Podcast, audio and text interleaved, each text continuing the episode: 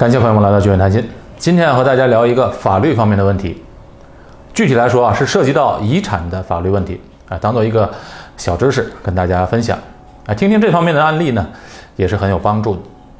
其实我常常提醒人们，遗产规划并非要有非常多的资产才需要，其实每个人都需要，但多数人都是听了就算了，很少有人会认真考虑。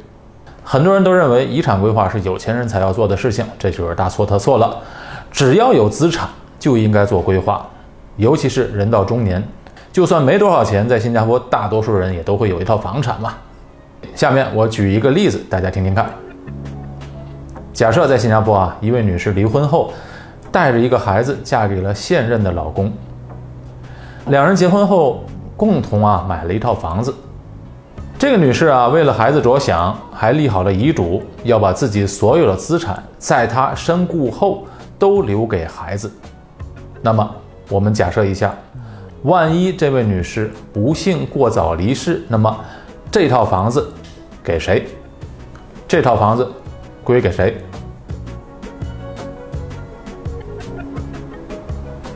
我想，大部分人都会说，要不就是房子百分之五十给这个老公，百分之五十给孩子，或者呢是百分之百给孩子。其实都不对。这套房子在这位女士离世后，她现任的老公拥有百分之百的所有权，也就是说，老婆离世后，房子归给了丈夫，孩子是继承不了这个房子的。为什么呢？哎，有人可能会说，刚才这位女士不是已经立好了遗嘱了，所有的财产要给孩子吗？那这位女士离世后，为什么这个房子要归给她老公呢？好，我就来讲为什么。因为这对夫妻啊，在买房子的时候，买的产权是共同共有的产权 （joint tenancy）。这种产权啊，它遵循的是生存者取得权这个原则，即一位共有者过世后，那么产权就会立即转给另外一位在世的共有者，而不会纳入到逝者的遗产。刚才说的这位女士虽然立了遗嘱，把所有的财产都给了自己的孩子，但是所有其他的房产，比如银行存款、股票、基金等等，都可以继承给孩子，唯独这个房产不行，因为当初买的时候产权选择是共同共有的产权，所以在这位女士离世后，这个房子是归给她再婚的这位丈夫的。在新加坡，绝大部分的夫妻联名买房都会采用这种共同共有的产权，因为这样的方式啊，对于绝大多数家庭来说是比较合理的。为什么合理呢？你看啊，一对夫妻买的房子，一方去世后，房子百分之百归给另一半，孩子也不会有意见了。刚才我举的例子，因为是再婚家庭，孩子不是继父亲生的，所以啊，事情就变得有点复杂了。这位女士也正是因为她有这方面的考虑，才会立遗嘱把财产全部给孩子。但是，由于她没有这房产这方面的认识，所以在规划时完全没有想到这一点。万一她真的过世后，财产的分配和她所设想的是南辕北辙的。哎，可能有人会问了，那共同共有产权方式还是不合理啊？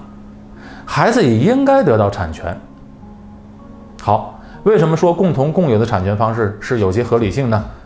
它也是非常有意义的，因为这个产权法律就是为了保护那位生存者的利益。我再举一个例子，大家就明白了。假设一对夫妻年轻时就买了一个大房子，那时候房子比较便宜嘛。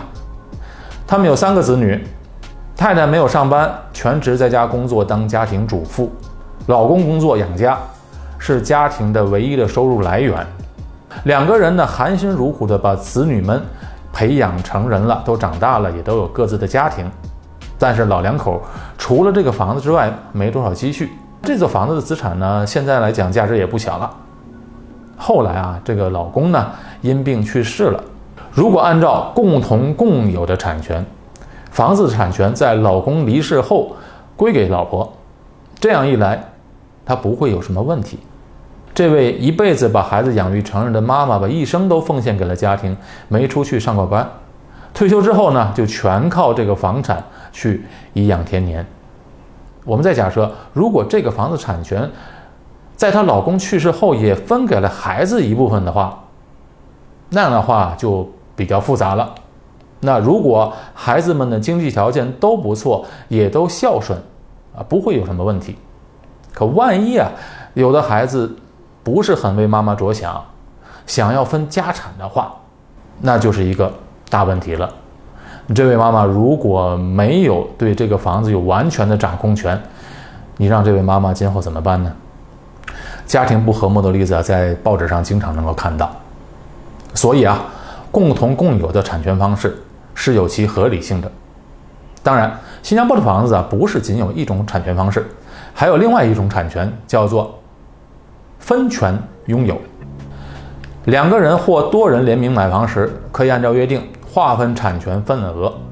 比如，两个人买房可以按照每人百分之五十的产权形式来共同拥有，也可以三个人或者四个人一起按照约定的产权份额来划分。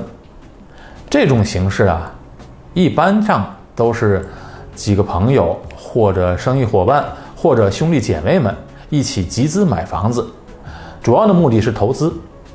采用这样的方式，产权分得很清楚。因为如果万一有一个人离世的话，那他本人那部分的产权就会作为遗产留给他的受益人、继承人。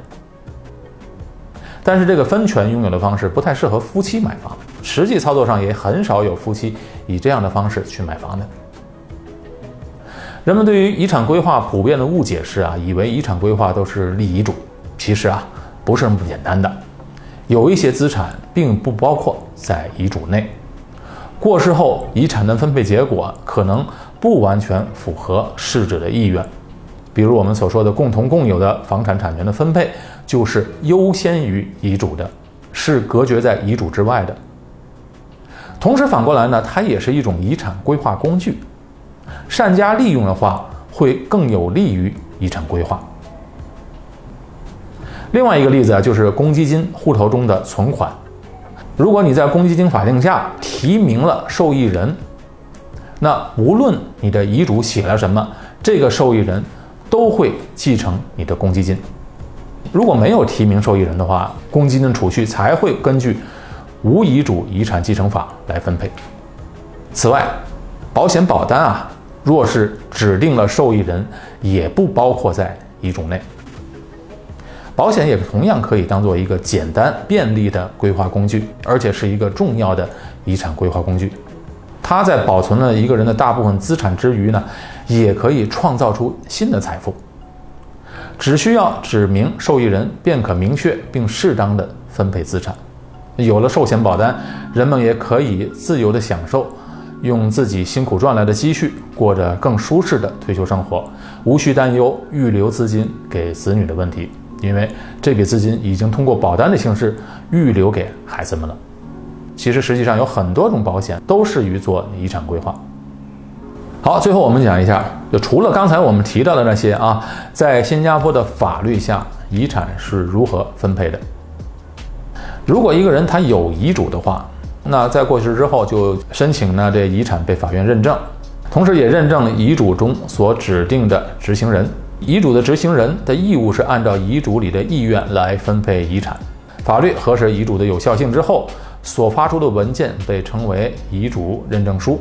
并且委任遗嘱执行人来执行遗嘱，但如果没留下遗嘱呢？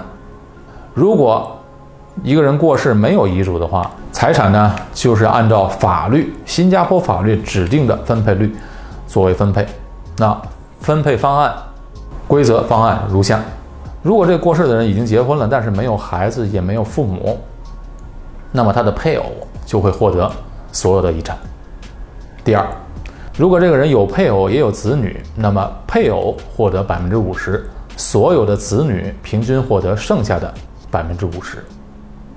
第三，如果这个人只有子女，但已经没有配偶了，配偶去世了，那么子女就会等额分配。当然，如果这子女过世的话，就由子女的子女，也就是孙子孙女来继承。如果一个人只有父母，他没结婚，没有配偶，也没有子女，那么父母就会平分他的这个财产。如果一个人他只有父母和配偶，也就是说他结婚了，但是还没有孩子，父母继承百分之五十，他的配偶继承剩下的百分之五十。第六呢，就是一个人他没有配偶，也没有子女，也没有父母了，但是他有兄弟姐妹，那这时候呢，兄弟姐妹就会平分这个遗产。如果其中有的兄弟姐妹已经不在人世的话，那么兄弟姐妹的子女会继承他的那一份。第七，如果一个人他没有配偶了，也没有子女，也没有父母，也没有兄弟姐妹，这份财产啊就会给他的祖父祖母来平分。第八，一个人什么都没有，也没有配偶、子女、父母、祖父母、兄弟姐妹也都没有的话，那么这份财产呢就会由叔叔和姑姑来平分。好，最后呢，如果这个人什么都没有，什么亲戚都没有，那么他的遗产就会交给国家政府。好，今天给大家讲了遗产规划的话题，节目到这里结束，我们下期节目再见。